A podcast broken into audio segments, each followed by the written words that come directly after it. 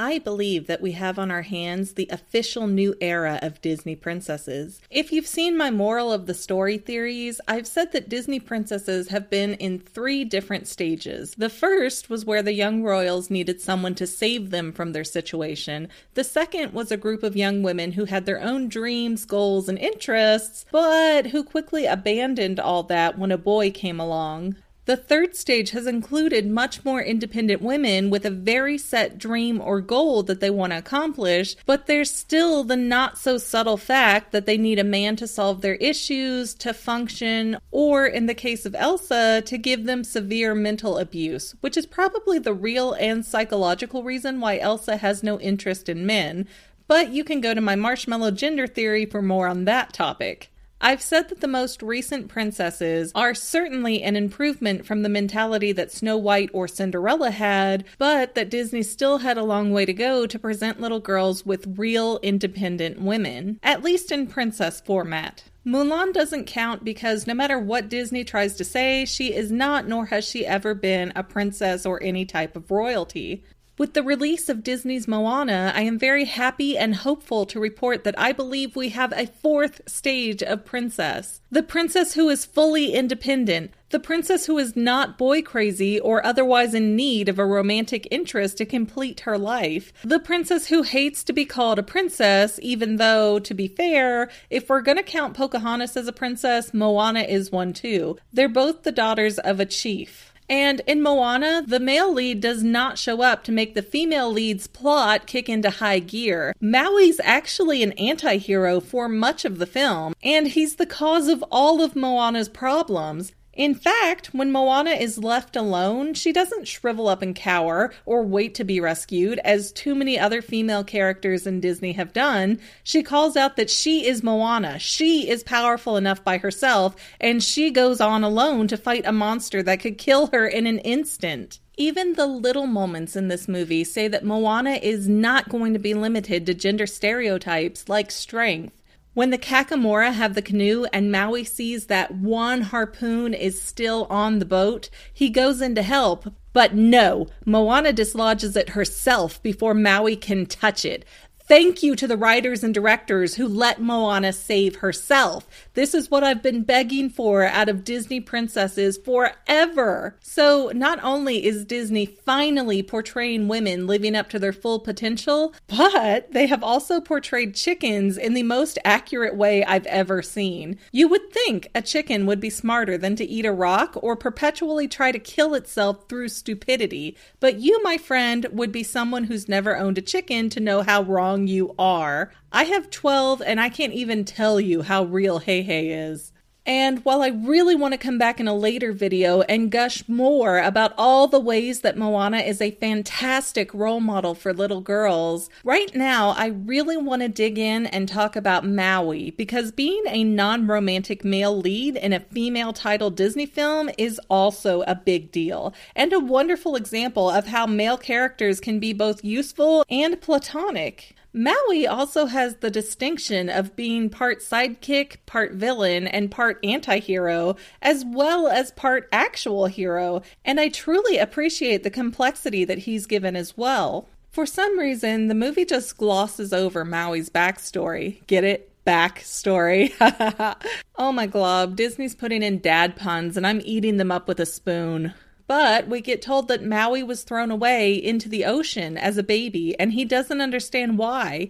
It seems like Disney has taken the Maui legend from multiple cultures and made an amalgamation that takes a little piece from everyone. But the Maori version of Maui is where Disney's Maui gets his backstory of being thrown away. Apparently, this was done because Maui was born prematurely, not really clear on all the details or cultural relevance there. There's a lot of different legends out there. Sometimes the mother's name, Taronga, gets switched with being the father, so getting one coherent Maui story is pretty difficult. But the Maori legend states that Maui was cared for by sea creatures until the gods found him one day. The stuff about the fishhook, raising up the sky, and bringing up the islands mostly comes from the Hawaiian folklore, the more you know. So, Moana's version of Maui is repeatedly referred to as a demigod. If you are as Disney savvy as I am, then you already know that that term is also used to refer to Hercules up until the last few minutes of the film. Having just looked it up, there are actually two main classifications for demigods. There are those who have one human parent and one godparent, and there are people who achieve divine status after they die or sometimes through the circumstances of their death. Hercules is actually tricky here because the Disney version shows his parents as Zeus and Hera, both a god and a goddess, and Hercules does die ish in the film. Oh well, he's another theory for another day. Maui, though, could go either way too because we know so little about his past. Now, could a baby floating in his mother's hair have died in the ocean before the gods found him and they just revived him? Absolutely. But the Maori stories often say that Maketutara was Maui's father. Maketutara is the guardian of the underworld and is listed as a god on mythological pages. Even though either version of demigod is equally plausible with the amount of information that we're given, the fact that Disney bothered with the backstory of being thrown away as a baby means that Disney wanted to use that Maori influence in some stronger way, I assume. True, in the movie, Maui says that his parents, plural, were humans, but maybe he just doesn't know the full story. So I'm just going to call it that Maui is a demigod in terms of being half god and half human water baby. Plus, you know, even though the hook lets Maui shapeshift into animals, he also has his own powers of super strength and creating illusions without the hook. So Maui at least has some basic powers independently of a magical item.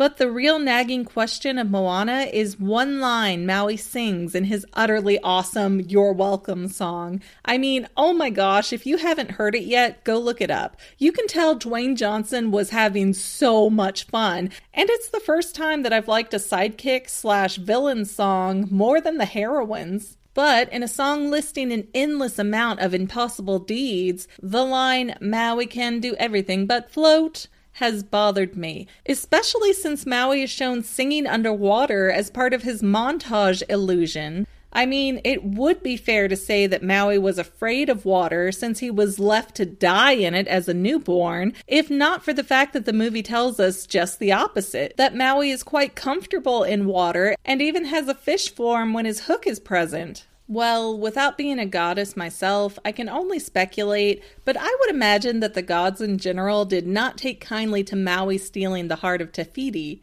In the film, Maui questions why the ocean didn't return his hook or take the heart back itself, since it's so wise and powerful, in fact, Maui openly mocks the ocean quite a few times. And before that, we see Maui try to swim away, and the ocean nabbed him and spit him back out on Moana's canoe. It seems to me that Tangaroa, the god of the oceans and seas, was really angry with Maui in solidarity with Te Fiti's defilement.